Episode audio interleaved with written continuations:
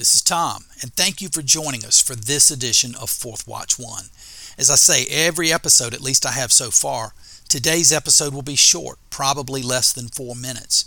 I believe brevity is always best when possible.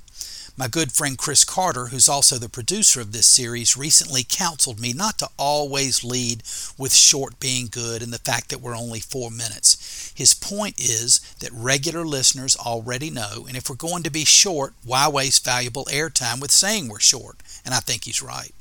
I notice some of the other audio or video segments out there are also hyper short and they don't always reference their brevity.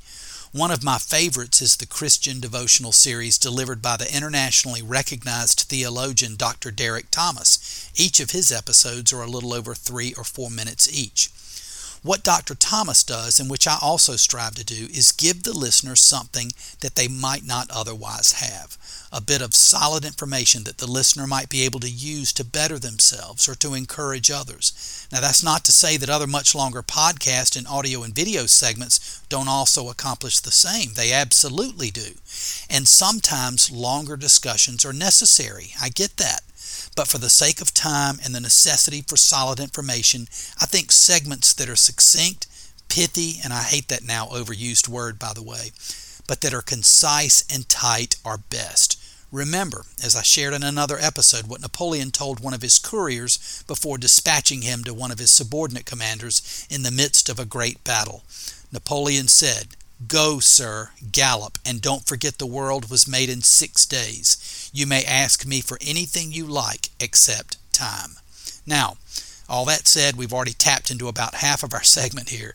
So, what will I share with you today? I want to talk briefly about the wise men in chapter 2 of Matthew, easily one of the greatest stories in Scripture and frankly in all of recorded history.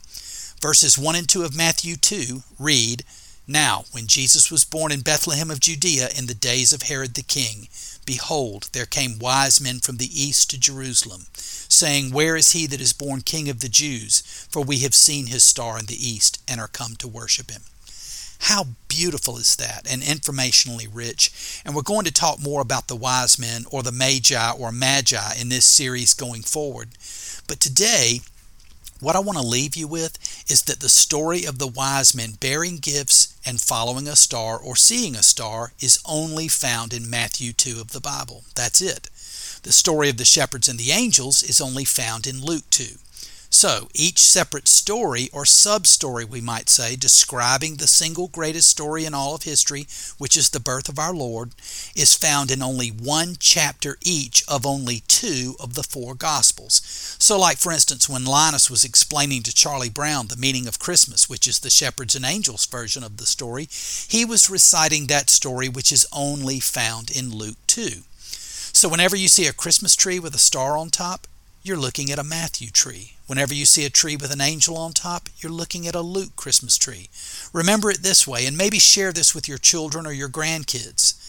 The Magi or Magi are in Matthew, the lambs are in Luke.